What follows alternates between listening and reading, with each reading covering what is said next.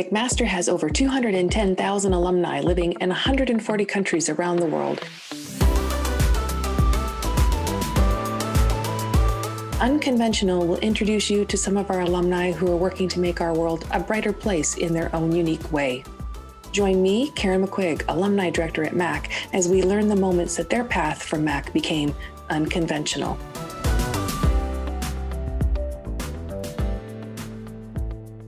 Meet Devin, a fearless adventurer in both career and life. From teaching salsa in Cancun to translating mining contracts in Peru, Devin's path is not one you want to miss. He ventured into hazardous distribution and chemical manufacturing before finding his passion in water management with Watts Water Technologies. Join us as we explore Devin's inspiring journey of resilience and determination, now leading him to make global impact in water safety through innovative software solutions. Hey, Dev, I'm kind of chuckling as I we begin our conversation today because I've met a lot of graduates in my time as alumni director and working in the alumni office, but I don't think I've met anybody who likes to salsa dance, polka, and play the tin whistle. So, I... so here's my pre pre work, right? I did some I did some googling of you, and I discovered this. So why don't we just talk about like that's an interesting combination of creativity and uh, and uh, passion. So tell me about that. So I so it's funny. So when I was actually in high school, I had well, actually, let me go back further than that. When I was a kid living in northern Toronto, I grew up in a European household. My dad was Latvian, my mom being Czech. Um, heavily influenced with Central, East, or more North and Eastern Europe. Um, so, kind of growing up, I had memories of you know the summer solstice and the festival and everyone dancing polka. And so, as a kid, you kind of grow up side by side with four generations of the community and you see your elders dancing the kids the teens the adults and um, so i was heavily influenced with music and dance through my heritage and culture um, and i didn't realize how major that would have an impact on me down the road and obviously being a teenager and then young adults, you like your club music and all this other stuff but going to high school i i was really much a loner and you know, picked on a lot. And so I decided to kind of overcome that and I just wanted to be part of something. So I auditioned for musical and my English teacher at the time was like, Oh, you you dance well. And so she kind of took on to be my teacher privately outside of school. And so she was a Latin dance instructor. And so because of that, she influenced me very greatly, and that's when I started to get exposure to be on TLN, on television, and uh, dance at the Canada Salsa Congress. And so when I went to Mac, there wasn't any salsa, and I ended up meeting my best friend in first year Frosh um, Welcome Week, and uh, her and I both danced salsa, and then we realized we'll become instructors. So we joined Mac Dance Club and started teaching that way. Um, and then it heavily influenced us to the point we started to dance professionally. And so it became a huge professional hobby uh, of mine. Um, and so that's why I dance salsa, and the polka definitely came in through the heritage and background. The tin whistle is just a little fun thing to do, and I obviously play guitar and flutes on on the side, but it's just a fun little instrument to do when it comes to those kind of traditional music. So I don't know, music and dance bring me joy, and it's an eclectic ball and mix of it. It is, it is, and I think it's important to have that sort of outlet, right? So you've got, um, you did that during university, where you know you you're balancing academics and also your passion for things that help you to feel good about, um, you know, the world around you and how you how you place in it. So did you find a hard time? Like, did you like school? Like, did you love the program you were in? So, in first year science, I didn't realize that uh, I didn't understand how to pick courses. Um, mind that, like, I didn't have a lot of money with my mom, so she, it was really hard to get to Mac. And so picking courses was the la- least of my worries. And I didn't realize that I could have picked them optimally. And so I had the worst schedule ever, 8.30 to 6.30. And so I felt like my day was very, very draining. And so I didn't really like my first year at Mac um, just because I guess I didn't know how to do anything. And dance for me was my escape. I was part of the McMaster concert band. So music and dance, once again, were the things that brought me joy um, and stress relief. And it really helped me get through the first year.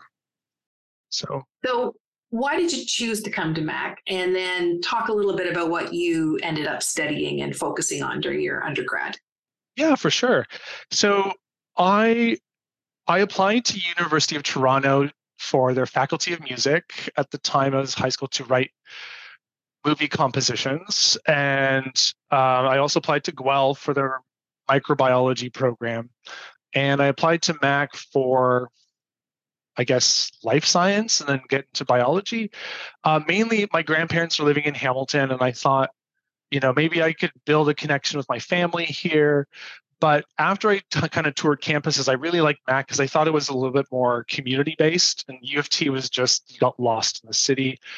Guelph itself was kind of cool, but it was a little bit far away. And so overall, I thought it was a happy medium balance. And I, I really enjoyed the feedback and, and, you know, Cootes Paradise and all the greenery around the campus. So that was what my initial hunch was. And then I realized how important community was at Mac because you actually graduate wanting that and understanding why community is so important. So, uh, but yeah, that was one of the influences why I came to Mac. And when I actually kind of went through all of my studies, I realized that you know, I didn't get the best grades in the first and second year.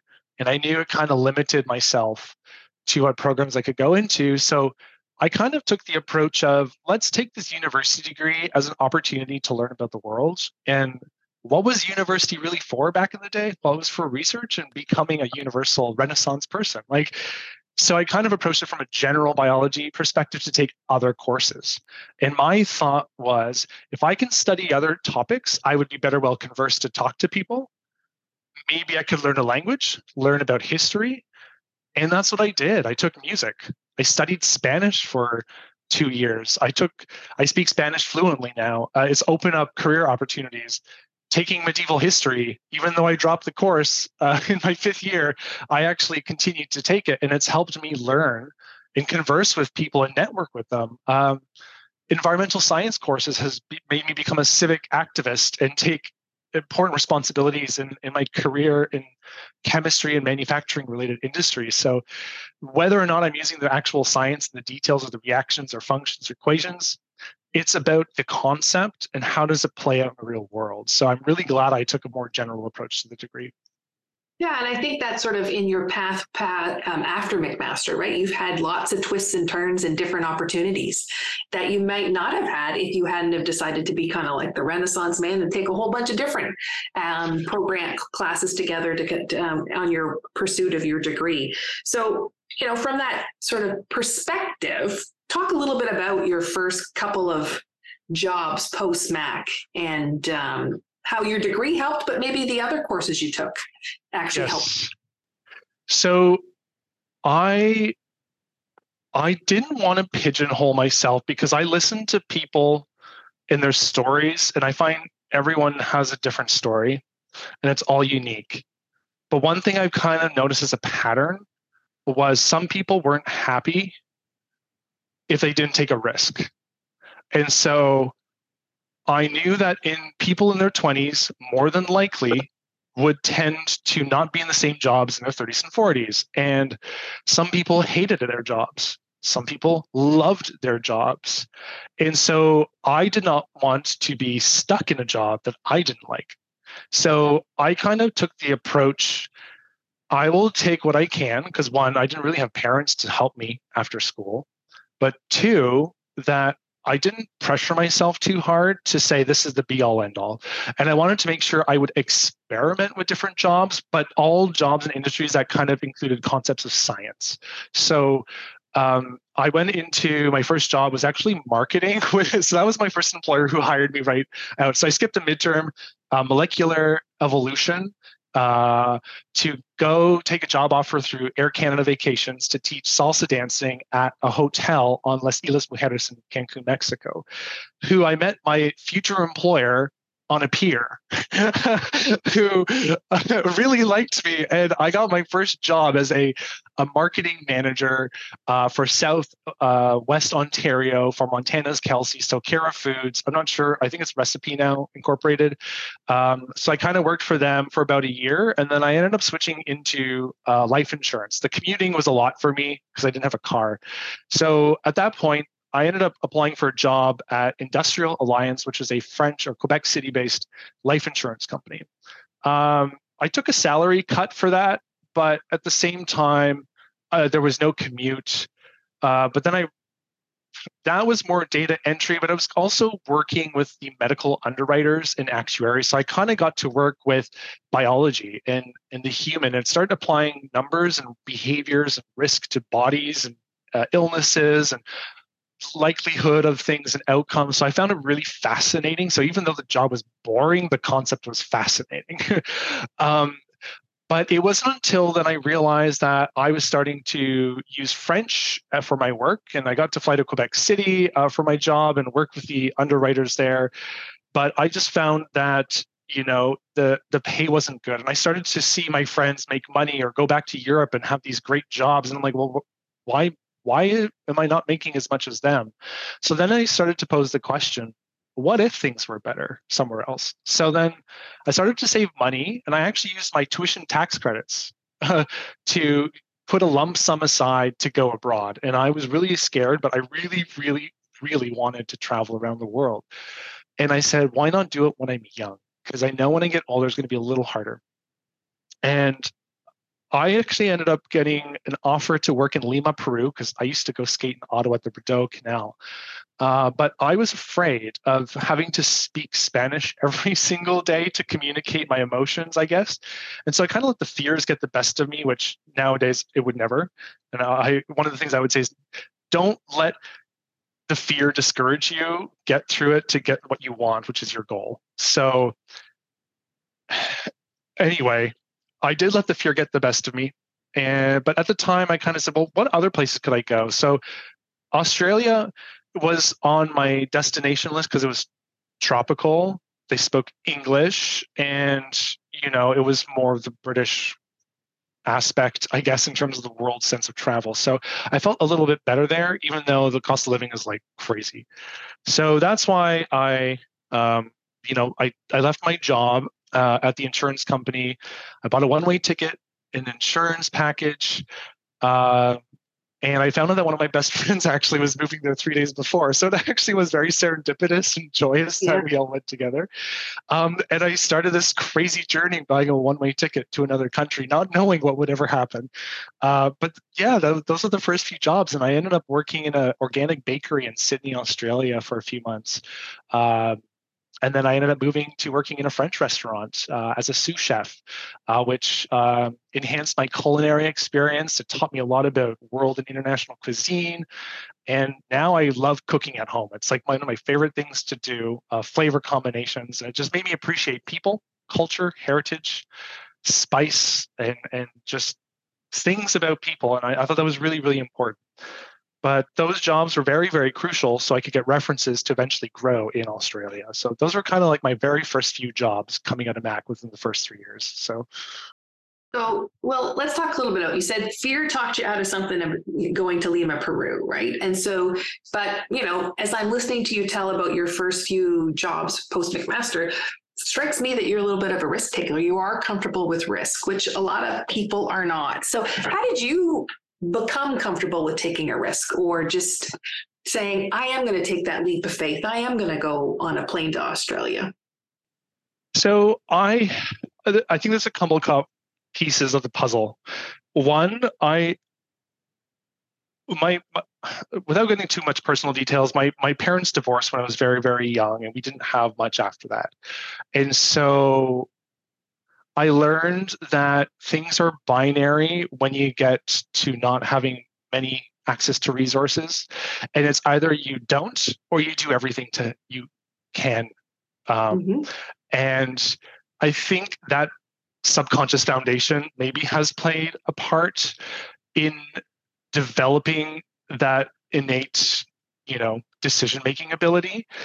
But I also think the other thing was one of the best things that someone told me, and it was my first employer who hired me. He said, Devin, sometimes I am scared to the bone to go into a meeting. Sometimes I don't want to fire people. I don't, but I I'm the one who owns this business and I have to take care of everyone's livelihood and myself. And so what I do is I tell myself, I am a tiger I'm a lion and I'm going to go in with that energy and I'm just going to get the job done. And it's not about you, it's about the general and you just being the facilitator to act it out. And so that kind of mentality allowed me to say, I am not going to let my fears take a part of me, but I'm going to step over my fear and I'm going to envision myself on the other side of the fence and I'm going to somehow get to myself there. And I, that was like a brain exercise or something that helped me get past that. Uh, but the other thing is growing up in the Latvian community, a lot of older people uh, and our elders have shared life wisdoms. and, you know, they said, travel, love, and express yourself. Um, and take risks because if you have to look back at it on your deathbed, what would you think about yourself? And so those are the things that kind of hit home. And I think all those three factors really played a huge component saying, well, I have nothing to lose. I can always mm-hmm. come home. So for me, it was my opportunity is greater than not having one at all. And if something fails, I can always return back home to Canada. So yeah. yeah. Well, I think that at the end of life, when you're looking at stuff, it's probably the things that it's not the day to day job you'll remember. It's all those experiences that you um, decided to take that, you know, provide the the memories that we remember for for most of our lives. Um, so you eventually came back to Canada, and now you're working in an industry that might match up a little bit closer to your your science degree. So why don't you yes. talk a little bit about what you're doing now? Yeah, so I I work in uh, I work for a company called Watts Water Technologies, and I work under uh, the brand called Syncta. Uh, Syncta is a software that offers a management solution to test backflow assemblies. Backflow assemblies are, I call them these gatekeepers of water. They essentially prevent contamination of the clean water that comes to your house business, a university, for example. So City of Hamilton would treat the water, clean it, deliver it. And there's this whole invisible network of stuff underground that you won't see. So you think there's skyscrapers and stuff. If you look underground, there's a whole invisible world underneath us where we walk every day. And as humans, we need clean water. So essentially, there's bylaw or legislation at the federal level of Canada, US, Mexico that ensures clean water is delivered and that prevention of contamination uh, occurs, prevention. So um, essentially, this management solution allows people to save time from paper processes to track their data, test them, uh, get external testers to conduct the test. So essentially reduces the risk of anything failing because we're being proactive to monitor all of these assemblies. An example would be um, I like to say this one on Halloween, but there was a, a, a mortuary in Alabama, uh, state of Alabama, and a backflow assembly failed in a township.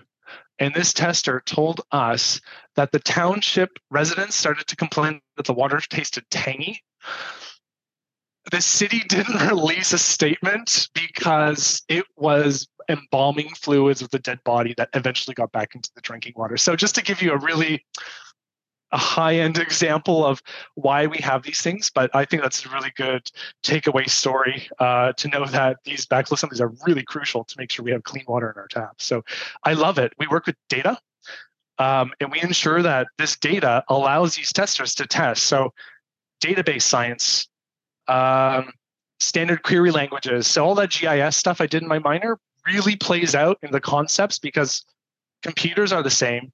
Excel is the same, the data table is the same, the numbers, the math, everything. So uh, all of those concepts has really helped me transition to this job, look at it, understand process, develop it, make it better, and incorporate those into our software. So my GIS education has really helped uh, allow me to succeed in this current job and definitely any tech sector because you get exposed to programming and just data in general. So, what brings you joy in your role? Um, so I'm a big environmentalist. Uh, I love traveling. I love the world. I love plants. I took plant biology and environmental science at Mac a lot, and um, for me to know that I get to work with government sectors and cities all across North America in some of the coolest cities and the most forested townships that the work that I do matters because if it's wrong, there's a risk that can occur where contamination might happen. So I get to protect the water um, and I think it's really fascinating. And I get to talk to people all over North America every single day. So I get to, it's like traveling, but on a computer. So I find it really cool. um, you know, one person's in Nevada one day, and I got someone in BC the next. And then I've got someone in uh, Charlotte, North Carolina, and then I'm working in like Hollywood, California. Like it's just really cool. so. so, are you primarily remote in your role? And, and have, have you found that transition good or you know have you you know do you miss being in person? Do you like the hybrid? So i i was hired 100% remote. So our, our company uh, our main office is in uh, near boston massachusetts but the software division is in portland oregon. So all of our team is entirely remote but if you're in the area you live in you tend to go into the office more. So no expectations on the company for me to be in in an office. However i I have thoroughly enjoyed being remote because I'm a very independent person. And so um, it was hard the first six months to create mental boundaries to say, okay, this is the carpet. Beyond that yeah. line is actually where I need to leave my work thoughts behind. So I train myself to do that. But now I'm starting to miss the companionship of being with work colleagues. So it's been about uh, two and a half years I've been at the company now. And um, I do like working from home, but I, I, I do miss being able to go out for lunch with a colleague, or you know, I do miss a little bit of that. So I, I don't have, really have a hybrid role. It's still remote. Uh, I can go into the office if I want to, but it's, it's not the same if I have a team that's in Portland that I actually work with every day. So um, I think a hybrid role would be really cool, uh, but I definitely do miss the companionship, and so if office was closer, I would definitely go in just to kind of facilitate those relationships. What do you think the um, if you if someone all of a sudden got a remote jo- job and COVID hadn't happened, so we hadn't had the practice of doing that, what do you think would be a tip or two you'd suggest for people on how to, you know, transition to that to that remote 100% remote work?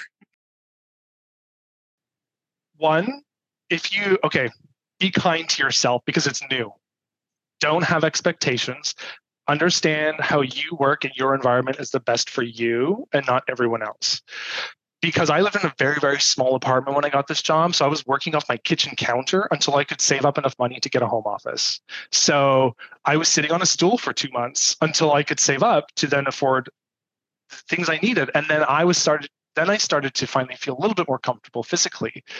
Then the mental came. So be kind to yourself, understand that things are going to evolve and change. But the best tip I can give anyone is practice mental boundaries. If you have an office that's in your living room, if you say, okay, I have a couch, beyond this couch is when I'm allowed to think about work, but physically remove yourself from that chair to the couch so that you can watch TV. So that's your personal time. So by practicing those mental boundaries and actually doing those activities in those areas, if you have a small place, will definitely help you succeed. It'll take time and be patient because it's once again, it's behavioral right? You have to change over time. So just don't get frustrated or angry at yourself. Be kind to yourself, be patient, but just keep doing those little activities every day to, to create those boundaries. And then I find it'll help you transition and not be tempted to do something somewhere else, but uh, you'll you'll create those working habits in those areas or put a scarf or a beautiful shawl over your computer screen so that way you remove the computer entirely. I have a friend who does that with a silk scarf and it's actually quite beautiful so. That's a really good idea. Yeah. I mean my um my office is in my bedroom. I have a large bedroom but i do I, at the beginning it's like you're just always on and i'm like i can't do this. Like that's not good. So i do leave the office. So i think you are giving the best advice is you got to just mentally like oh push the chair in, I'm gone from the office. Yes. And if that means shutting the laptop, if it means walking to the kitchen to create that habit to say I'm out or throwing that shawl or scarf or whatever it is over your computer screens, the work will be there the next day. And the one thing I've learned is, um, you know, I've had a lot of death in my life in the last few years is companies will just hire someone else. So take care of your health first. Um, yeah. And mental health is an important one, especially walking away from Absolutely. Um, so we've talked a little bit about your travels around the world. I guess my question to you is not where you've been, but where do you want to go? Like where, where's what's on your bucket list still to do? Oh, such a good question. So, okay, I've been to New Zealand before, but I think it's my favorite country in the whole world, and I want to go there again. I would love to live there again. Uh, uh, not live there again. I would like to live there for good. Um, it's just the most beautiful place on earth, at least for me. But in terms of other places I want to travel, I would love to go to Zanzibar in Tanzania in Africa. Um, I would love to go to India. I would love to try the food and just even take cooking classes and just learn about all of that. I think that would be a beautiful place to go. Um, and I would like to go to Morocco and Egypt. So I'd like to start to explore things a little more outside of the realm of the Americas and Europe and actually start to do Asia and Africa. Yeah, I would. I went to Morocco last year. It's an amazing place. So oh, did, the food. Did you get to see the, the spice market? Yep. yep. Amazing. Okay, good. Yeah, that it's is, uh, that's great. It's like I wish I could just pack all this stuff up and take it home with me. did you get any beautiful Moroccan silks or anything? Yes, I did. Yes. I'm, awesome. I'm, actually, after this podcast, I'm going to take my Moroccan silk scarf and put it over my computer when I close out today. That's a very good tip. awesome. Yeah, my mom went to Morocco. She brought some beautiful red silks back, and she went to Egypt, and I have these beautiful obsidian stones. So, there's so much beauty to so much culture. Anyway, yeah, that's that's so cool that you went. I'm looking yeah, forward to the well, day I go. Yeah, I wish I I hope you do that soon because it's an amazing place. Um, let's go back to when you first graduated. So you're now looking at yourself when you first graduated. What one piece of advice would you give yourself? Oh, so um, network, network, network, network. Don't be afraid to network. Just get over your fears. A person is a person. And always remember that if you don't ask, you will never know. Why do you think students, you know, graduating students or any young people, or actually even at any age, are afraid to network? What do you think makes people afraid to do that? Oh, that's such a good question. Um, I think it's based off our Canadian culture.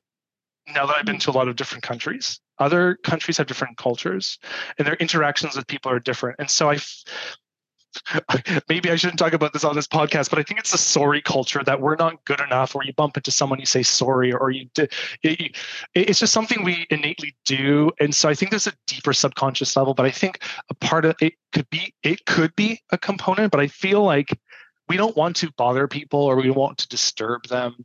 And so we then impose on ourselves the feeling of oh, I feel guilty for doing that. Oh, I feel really, really bad. And so then it's kind of like when you approach someone, you're going to the reverse direction. You're like, oh, maybe I, I feel guilty for taking your time. I don't know, it's a theory of mine. But the other thing that I notice about myself is what if I'm not good enough? What if I'm not qualified enough or educated enough?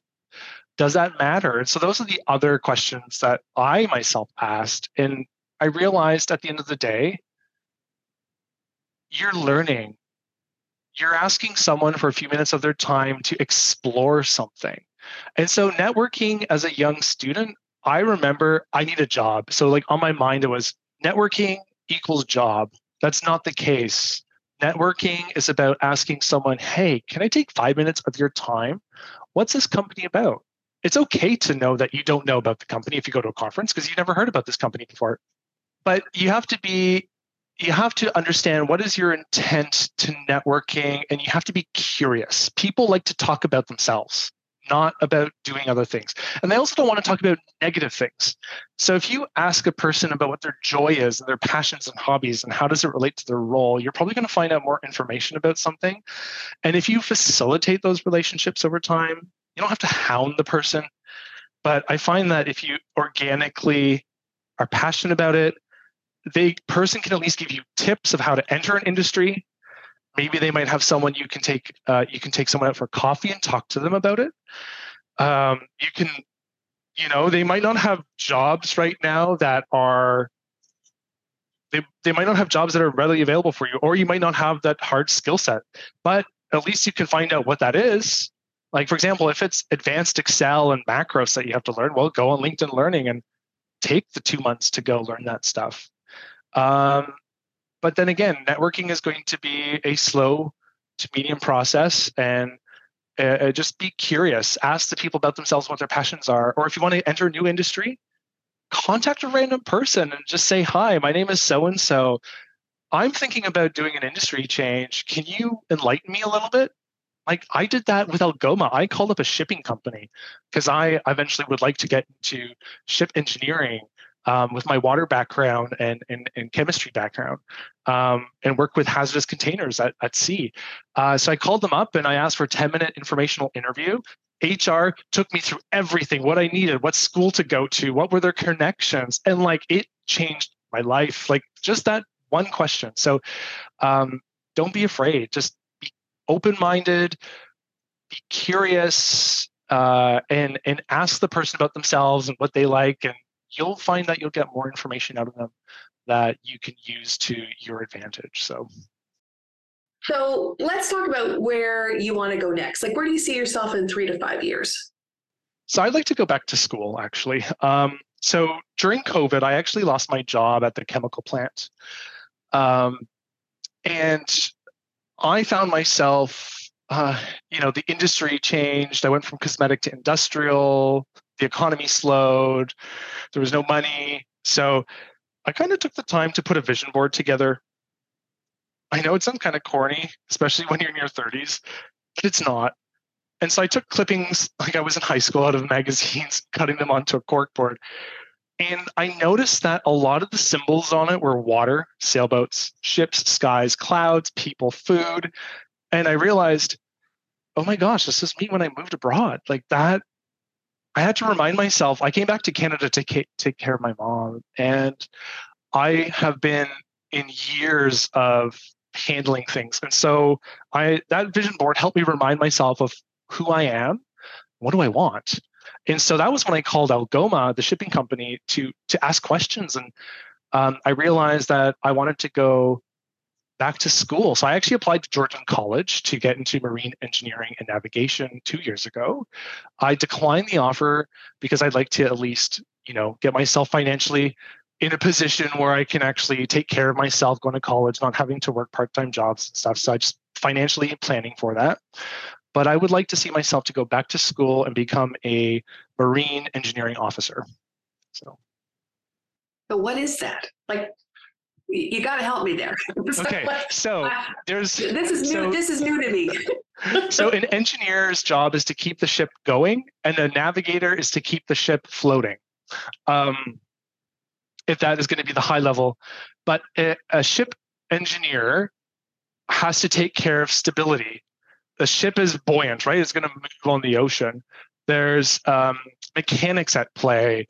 There's the prop- propulsion, you know, combustion gas chemistry. There's auxiliary systems, electrical circuits, all those things, valves, water, pressure, fluids. Like you have to understand all of that. If something goes wrong on the ship, the engineer has to come and fix it. So, um, and they also have to understand what the problem is and diagnose it. So the engineers are there. Um, but yeah, it's essentially understanding the entirety of a ship and working with the team of engineers and captain to to keep it going when when you embark on your sail so. So basically you'll spend your if you you know when this happens you'll spend your life on the seas. Is that correct? Correct. Wow. And it's really cool because it's an international union. You work you get put on vessels and I'm the type of person who loves those kind of long work periods and then has the time off because in Australia I realized I like having a month off.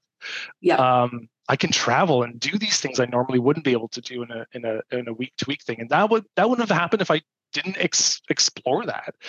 Um, so for me, you know, on a ship you can work different types, and obviously unions have different work procedures. But some people work in on in Ontario in the Great Lakes, and they do two weeks on, two weeks off. Or if you go across the Atlantic, that's three to four weeks. So three to four weeks and three to four weeks off. Or you can do the Pacific, which is six weeks, and then you get six weeks off. So it's like, you know, I, I like those gaps. So for me, it would be on the ocean, but also I would get to travel all around the world to all different kind of countries. So uh, I think it would be one of the most fascinating careers. And I actually spoke with a few few engineers and navigators and a few captains on LinkedIn and uh, I am like, oh, this would be really cool. yeah. So when do you think you'll be able to do this? Probably I would say in about another three years. So another three years, yeah. Uh, uh by the time I guess schools like September start, so it wouldn't be until 2027, I guess, that I would be able yeah. to do it. So wow. Well, we'll hopefully catch up with you while you're sailing the seas in a few years, and you can tell us how that's going and what what sort of ports you're uh, and places around the world you'll get to be. So, True. You know, and then I'll probably connect with you about getting students to do internships. Yes. good point. Good point. So, as we get to the end of our conversation, let's take a little bit time back and think about your time at Mac. We have a couple of rapid fire questions for you. So, what's your favorite memory of McMaster? So, my favorite memory of Mac was my, you know, I have many of them, but one was when I started in Welcome Week, and my um, neighbor in Matthews Hall said, Hey, Devin, um, I know these two girls uh, that dance salsa. And me being openly gay, he's like, I think he would be okay with that because him being straight, he was like trying to like meet girls and stuff like that. Obviously, you know, being young and all, it's like you're so overly whelmed and exploring so many things. Anyway, he wrote their phone number on my little whiteboard on my dorm room. Um, and I remember picking up my in my dorm room the phone up and I called the number and they're at Les Prince uh, Hall. And I said, Hi, my name is Devin. Um, Jordan gave me your phone number. Is this Victoria? Uh, she said, Yeah, I'm Victoria. I'm like, Okay, I'm the guy who dances salsa. She's like, Oh my God, come over. So I ended up going to Les Prince. We went into their common room, pushed the couches aside, and I met another friend, uh, Florentina, who uh, was there. We ended up dancing salsa all night long until we had to turn the music off. But um, those two girls became some of my best friends in my life. And um, you know, we still keep in touch to this day ever since we started university in 2008. And so they're very beautiful. And I, you know, one of my other best friends, Rachel, I met her in my third year. So that would be one of my other best memories because I have two of them. And so I think my best memory comes to meeting my best friends. Uh, oh, I like that.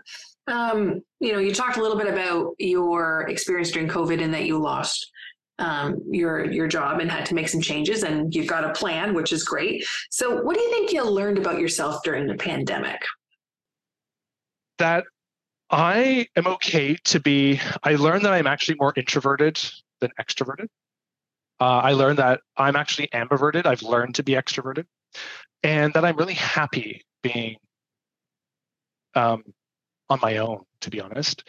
I realized that I'm being an empathetic person, I get drained from others, and I really allowed me to go in and have introspection on my own soul, myself, my energy, who I am, reflect, and it made me realize that I love the things I do, explore hobbies, and be comfortable with myself. I essentially really learned to love myself. Um, hmm.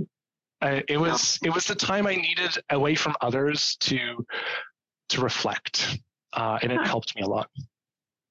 So, uh, are you reading anything? Uh, what are you reading right now? What, what book would you recommend? So, this novel I'm finishing up right now actually is Colson. Uh, it's called Zone One uh, by Colson Whitehead. He actually wrote the novel The Underground Railroad. So he is a ah. um, a African uh, American author who lives in New York City. Um, so I was kind of interested in this because he's writing about historical fiction but then he writes about zombies and i really wanted to understand his mind about why the jump in genre? Um, and then i have another uh, yeah so this novel is about you know three years after a plague comes out zombies a virus whatever you may want to think. Um, and it's about the lives of these people who survived and got together to new york city and they're cleaning new york city out to create the first habitable zone for humans.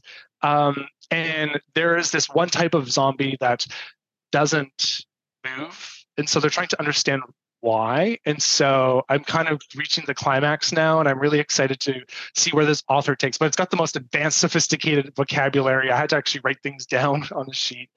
Um, but the one that I'm really excited to read is called The Three Body Problem.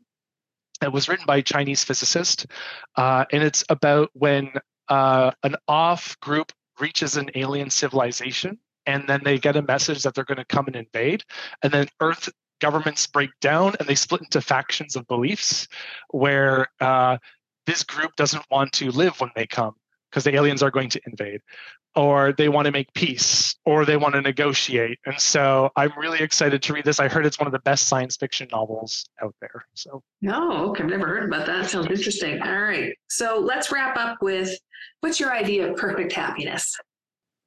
Perfect happiness is loving yourself. If you can be confident in you, everyone else around you complements you. You don't need people. You need yourself once you understand that, and it's hard to get there, it took me like 10 years to understand that. But if you are happy with what you do and you're passionate about what you do, you love to cook a meal or garden or play music, and the people around you, the friends that that love you and cherish you, your chosen family, loving yourself is the the most perfect form of happiness because you don't need anything else that can hurt you or take you away. So for me, it's being in your own right and, and loving yourself that is the true form of perfect happiness. Oh, that's good. That's very well said and good advice. So, Devin, thank you so much for joining us today on our unconventional podcast. And um, you know, from the tin flute to sailing the seas. We're going to keep an eye and see how where you go and where you travel. And, uh, you know, just remember McMaster's always at home. We're always home, right? And you can always come by. It's a beautiful place. I'm really glad, you know, I went to Mac because it's such a, what Mac instills is a subconscious form of community and you don't realize that you actually start to form those pockets of friends and communities around you when you leave and it's really important. So and you know mac has been a home and i appreciate it karen. So i'll definitely come back to visit at some point